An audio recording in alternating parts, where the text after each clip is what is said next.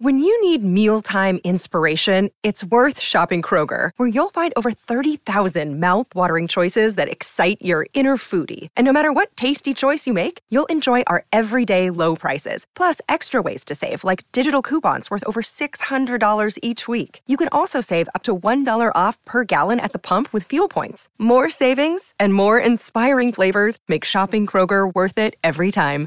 Kroger, fresh for everyone. Fuel restrictions apply.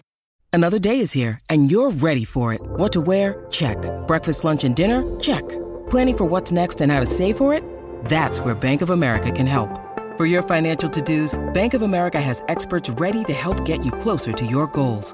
Get started at one of our local financial centers or 24-7 in our mobile banking app. Find a location near you at bankofamerica.com slash talk to us. What would you like the power to do? Mobile banking requires downloading the app and is only available for select devices. Message and data rates may apply. Bank of America and a member FDIC. I'm aided today by the fact that on February 7th, the U.S. Department of Justice put out their statistics on the False Claims Act for 2022. So they basically write about how did, how many recoveries or judgments, settlements or judgments did the DOJ get in 2022 as a result of False Claims Act cases. That was Mary Inman, partner at Constantine Cannon. She joins me to talk about some of the top FCA health fraud whistleblower cases from 2022, some critical and key Supreme Court cases that will impact the False Claims Act and whistleblower cases going forward, and to review the state of whistleblowing in 2023. As always with Mary, it's a great podcast. I know you will get a lot out of it and enjoy it very much. Thanks for listening. First, a quick message from our sponsor.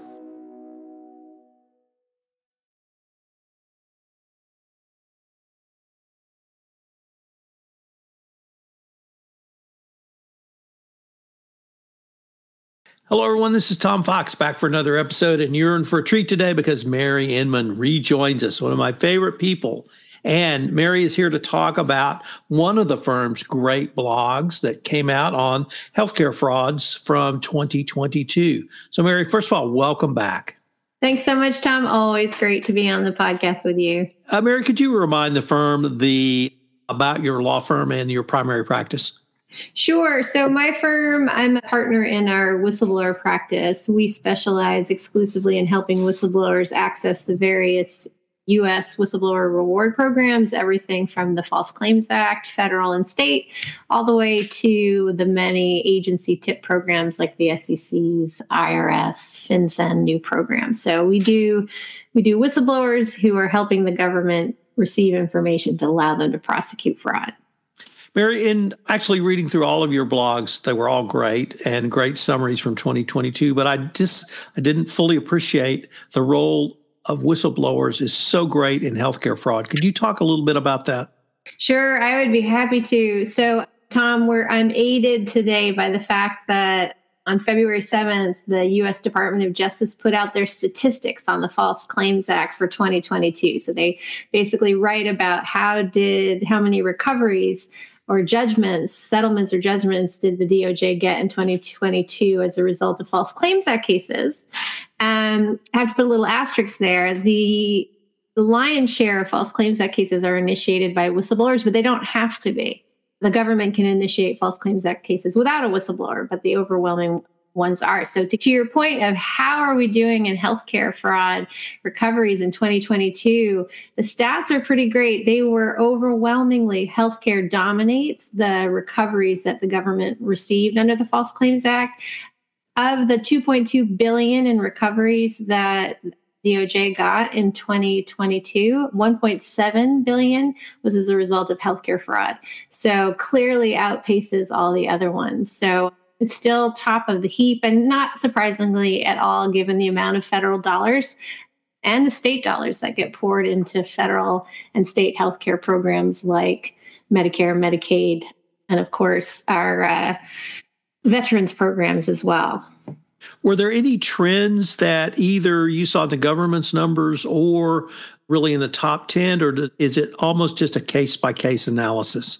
There are always trends definitely not case by case. And it's actually interesting. I encourage listeners to check out this report.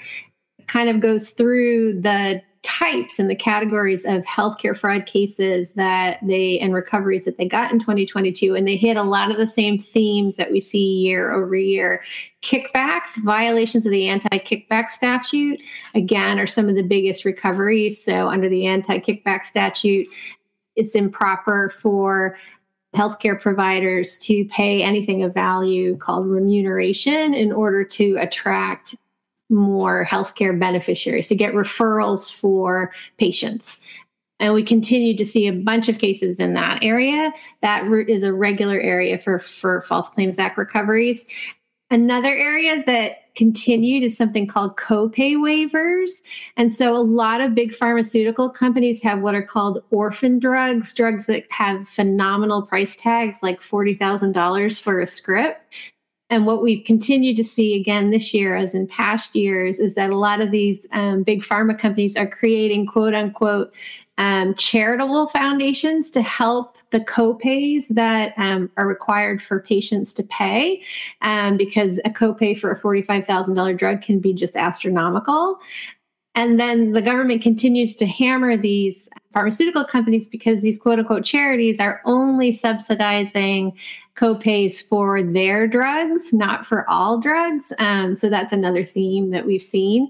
And then finally, I would say, uh, not surprisingly, Part C of Medicare, which is also known as Medicare Advantage, so Medicare Managed Care, HMOs for Medicare, that has been another area of focus where DOJ has um, brought a bunch of cases against some of the almost all of the largest insurers for something that's called risk adjustment fraud, something that I think we're going to go into a little bit more depth later, Tom, but it's basically making patients look sicker than they are in order to claim a, ma- a, multiplier on their base capitation rate to basically to get reimbursed more from Medicare. So we're continuing to see big health insurers in the hot seat under Part C. Not surprising because Part C, managed care, is outstripping and outpacing the number of beneficiaries for Medicare is moving almost to the majority being in managed care plans as opposed to traditional fee for service plans. So it's not surprising to see the government's enforcement efforts now moving to this area, given that that's where a lot of the beneficiaries are moving to. Mary, last fall I had an occasion to take a deep dive into the Caremark decision out of the Delaware courts, and that established the duty of oversight of a board for compliance. But the thing that intrigued me that this came up in your remarks was the original Caremark decision, the facts were pharmaceutical company kickback. So, and this was the late 1980s. So, literally 40 years later, you're still telling me that kickbacks is, if not the biggest, one of the biggest frauds. Any idea why? I think it's um, because it's so lucrative, right? Um, so, one of the cases I'm going to get to talk about today, you wanted me to talk about the top five recoveries of 2022 in the healthcare space. One of them is a case against Biogen. It was a $900 million case, and they were basically paying kickbacks to their, they know who the physicians are who are their largest prescribers of their drugs, and they were paying kickbacks to encourage them to basically discourage them from prescribing their competitors' products and to direct it to them. So, I mean, that's it's so lucrative to do that, right?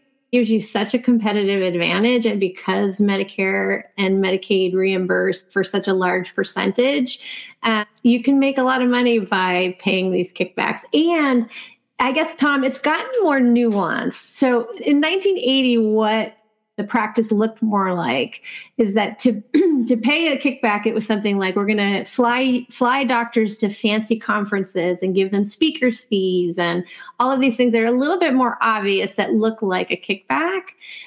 As we've evolved the types of kickbacks have evolved and have gotten more nuanced. Like maybe i'm going to give you a medical directorship or maybe I'm going to give you a break on your rent uh, that is more than the fair market value of what I would give you for your office space in my hospital than I would give other providers. So we've gotten more nuanced, um, but the kickback theory still remains.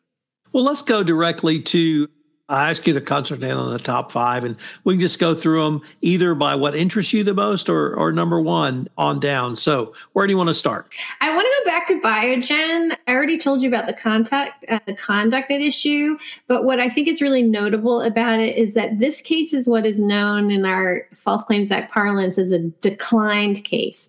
So, the way False Claims Act cases can be initiated by whistleblowers is the whistleblower can launch the case. It's called a qui tam, and if the government joins the case, the government gets the option to say, I have corroborated your allegations. I want to join your case and take it over. And that's called an intervene case. Or the government can decide either for reasons of merit or reasons of resources. I don't think it's meritorious enough for me to intervene in, or I don't have the resources to join every great qui tam case. So I'm going to decline and let the whistleblower go it alone. So it's really remarkable that a whistleblower can take a case even if the government declines. This is what happened in this case. The case was first filed in Biogen by whistleblowers in 2012. 20 years later, sorry, 10 years later, it settles for $900 million. So it's basically the whistleblowers who brought in this amazing recovery for the government. So I think it's notable. And actually, the figures that we're seeing two of the top 10 cases from 2022 were declined cases. So this one brought in $900 million settlement. I'm looking for another one brought in 51 million. It's number four, which I'll talk about in a minute, a case. Um, involving the Florida Birth Related Neurological Injury Compensation Association. That was another decline case, bringing in $51 million. So I think what we're seeing is a trend of more declined cases. I should note it is much harder to get a victory in a declined case as a as a whistleblower lawyer for the obvious reason defendants can say they point in the courtroom to what we call the empty chairs defense that the government victim is not in the courtroom, ladies and gentlemen of the jury. It's only the former disgruntled employee that's here today. Um, so it's a much harder hurdle and it's much harder to win. It's you know exponentially harder to succeed in these cases. So I'm not saying that we think that the floodgates are going to open and we're going to see a ton of successful decline cases, but it's just notable that this has happened. So that was number one. Number two. Number two is Mallinckrodt, so another pharmaceutical company. And I think what's interesting here is it was a $260 million recovery. And the allegations are basically that Mallinckrodt underpaid their rebates. So there's a program called the Medicaid Drug Rebate Program. And under that program, uh, companies, pharmaceutical companies, have to basically tell the average manufacturing price to the government. So when you have a newer drug, you have to peg that price. You peg your price and say, I'm not going to get paid more than a particular percentage. So, what happened here is that Mallinckrodt improperly calculated their rebate by claiming that a drug that they developed in 1990 was actually termed a new drug in 2013.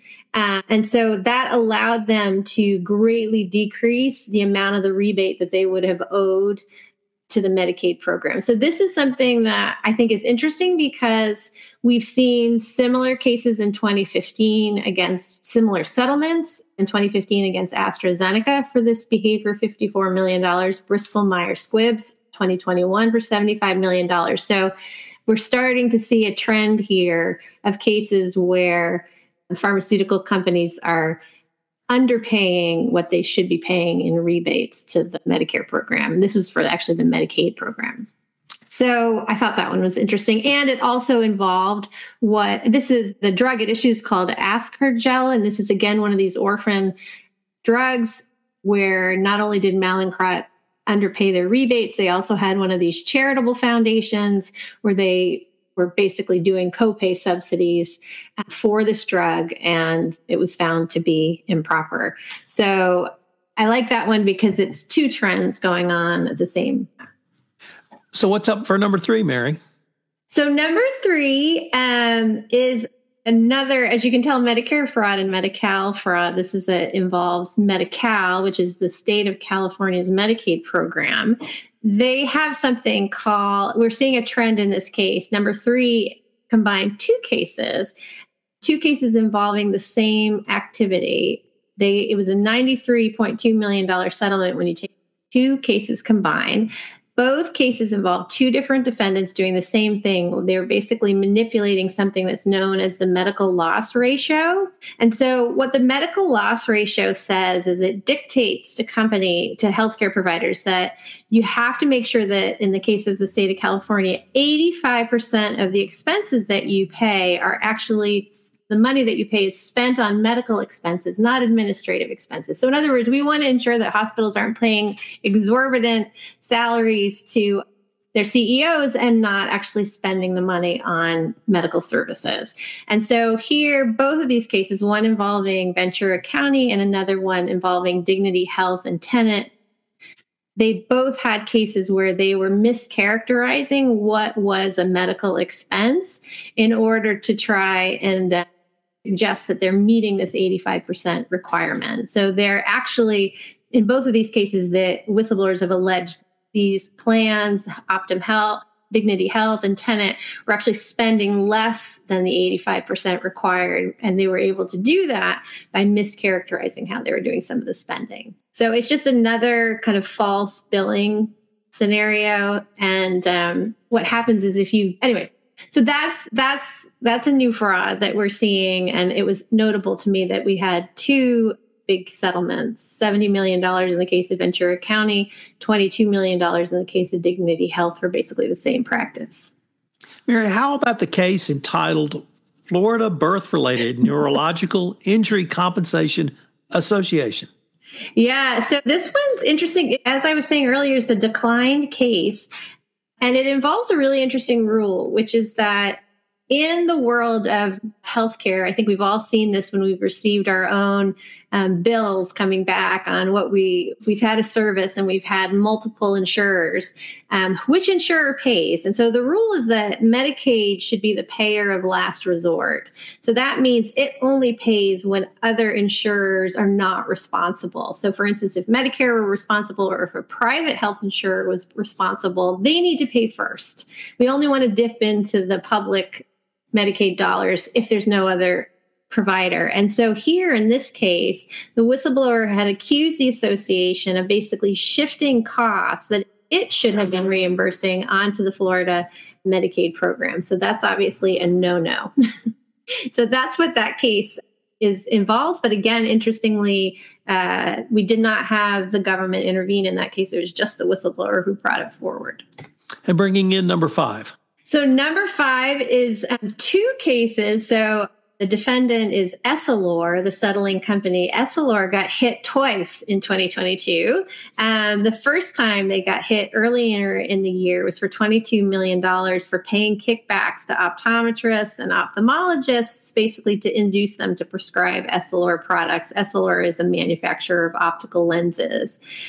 But what's interesting, again, hopefully for your listeners, is that it it later in the year for the same conduct. So the first settlement was under the False Claims Act. Later in the year, it got hit for $23.8 million for the same kickbacks, but under a different program that folks may not know about. The states of California and Illinois have whistleblower reward programs under their departments of insurance, and they incentivize whistleblowers to bring information about fraud against private insurers instead of public insurers, right? The False Claims Act is, is focused on fraud against Medicare and Medicaid. In California and in Illinois, if you're defrauding private insurer, the insurance departments incentivize whistleblowers to come forward. Why is that?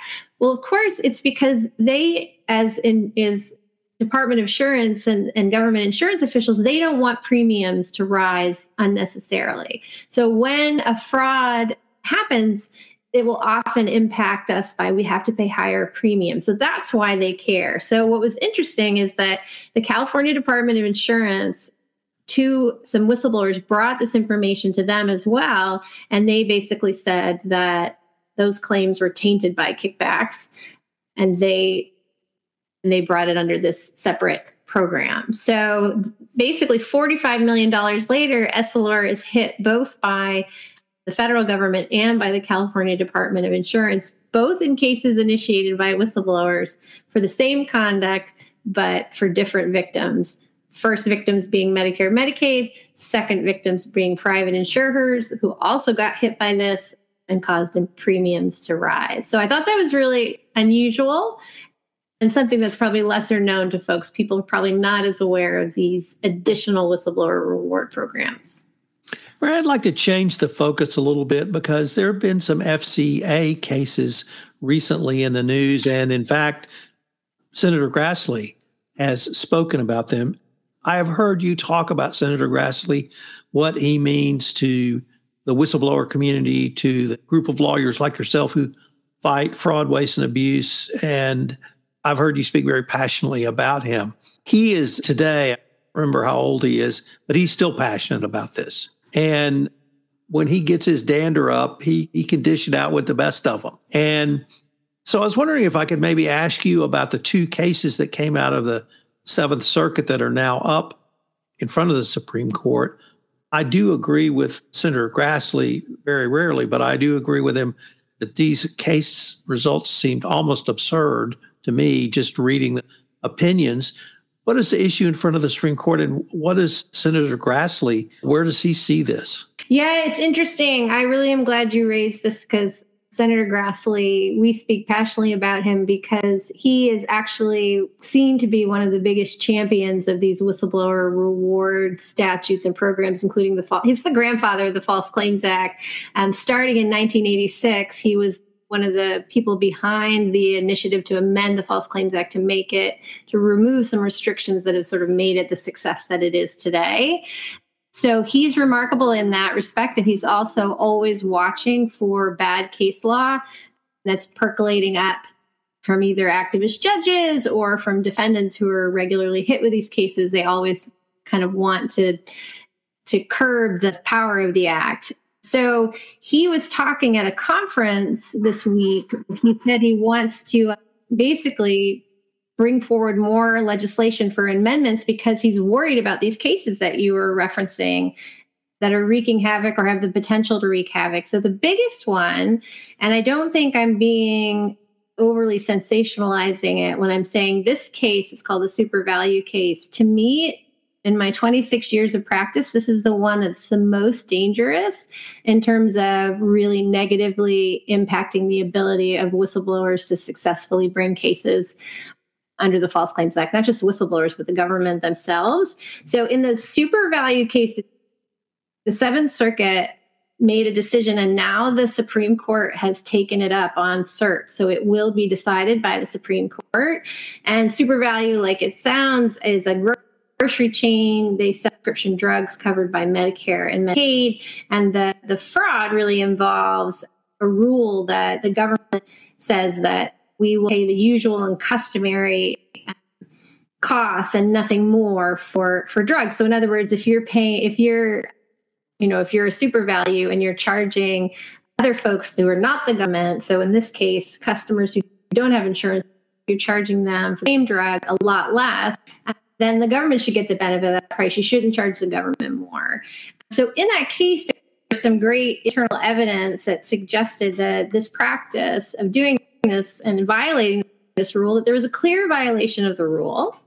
And at least there's some evidence that suggests that they were trying to hide the fact that they knew about this, this disparity.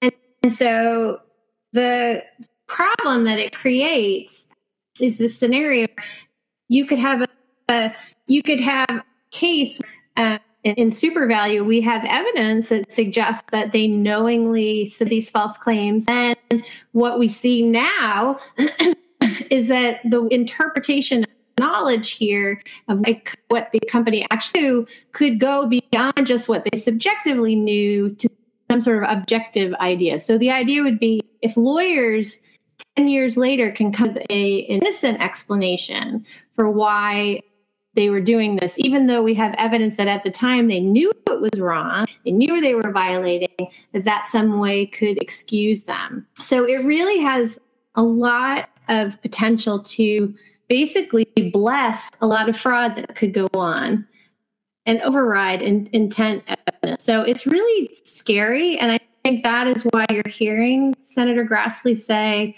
see this lawsuit moving its way through the Supreme Court. We've been fortunate that the Supreme Court good at protecting the False Claims Act. So for those of us watching this case, we're cautiously optimistic. One of the reasons for that you'll find interesting, Tom, that the last time there was a major case of this kind of size um, involving the Supreme Court and the False Claims Act, it was called the Stevens decision. And they were trying to figure out whether even whistleblowing is constitutional. And you'd be interested to know that Scalia, Thomas, the justices who are really more were more were and more of the strict constructionists, they were able to go back to the statutes from 1863 and say original intent of this is to allow whistleblowers to be stand in the shoes of the government to basically have standing. So it's just my way of saying that the Supreme Court has had to look and opine on the False Claims Act several times. And fortunately for us, so far has continued to, you know, uphold the language of the of the law. And we think that that's hopefully what they will do here. But it's very scary, and I think that's why you're seeing Senator Grassley affirmatively saying he introduced legislation to clarify anything or if something goes wrong with the Supreme Court decision. So you asked about one. The other one I wanted to talk about, the other thing that he mentions, the other case he mentions is a concern to him is that the government did come with another False Claims Act decision and something called the Escobar decision, and it deals with materiality. So, what that means is that under the Claims Act, a false claim has to be material to the government's decision to pay. In order to establish liability, you have to establish materiality, meaning if if it was, you know, the government ordered a part and it didn't specify color. The part worked. It turned out to be pink, but it had nothing to do with the functionality of it. Well, maybe it's not material if you made a misrepresentation about its pinkness or its color. Doesn't really matter to them because it still is functional, right? What we're seeing now in the wake of the Escobar decision, and I think this is something Senator Grassley wants to clean up, is that a number of courts are reaching various and differing interpretations on what's required to show materiality. And they're really making it too easy for fraudsters who can basically obvious arguing that obvious frauds are not considered material because the government decided to pay. So you can see the argument would be, well, if the government really cared about this and was really defrauded, why are they still paying for these services? And that is a problem because a lot of times the government has no option if it is the scenario where only one contractor makes this part and it needs to go to armed services, like the fact that they continue to pay for it doesn't mean that they bless the fraud. It means that they don't have other options. Um, similarly with healthcare services, right? If you're continuing to pay, even though you know that there's Medicaid fraud going on, it might be because there aren't other providers in that area. So it has been another area that's kind of been wreaking havoc cases of obvious fraud and allowing fraudsters to get away on what are seen as technicalities or ambiguities. Um, so that's what he's trying to clean up. Um, we'll see if he needs to. I mean, he certainly could with the bar decision. With SuperValu. it's going to be in front of the Supreme Court this term. So we'll see. Well, Mary, unfortunately, we are near the end of our time for this episode, but as always, it was great. We're going to link to the firm's uh, blog post on this topic, and it's also going to have the links to your wonderful series of, of blog posts. But I was wondering if our listeners wanted any additional information. Would there be another place or places for them to go, or should they just go to the Constantine Cannon website? You can definitely go to our website. We're also on Twitter at CC Whistleblower Insider you can also find us on LinkedIn, but our website's probably the best first first place this first shop stopping last last place to stop for shop. well, Mary, as always, it has been great. I wanted to thank you again. I look forward to continuing this conversation. Likewise, Tom. Thanks so much for having me. This is Tom Fox again. Thank you so much for listening to this episode of the FCPA Compliance Report. I hope you will join me for our next episode where we take up another deep dive into compliance. The award winning FCPA Compliance Report is a production of the Compliance Podcast Network. If you'd like to be a guest on the show, please uh, send me an email or give me a shout out. You can email me at tfox at tfoxlaw.com or connect with me on LinkedIn. Thanks again. This podcast is a part of the C Suite Radio Network. For more top business podcasts, visit c-suiteradio.com.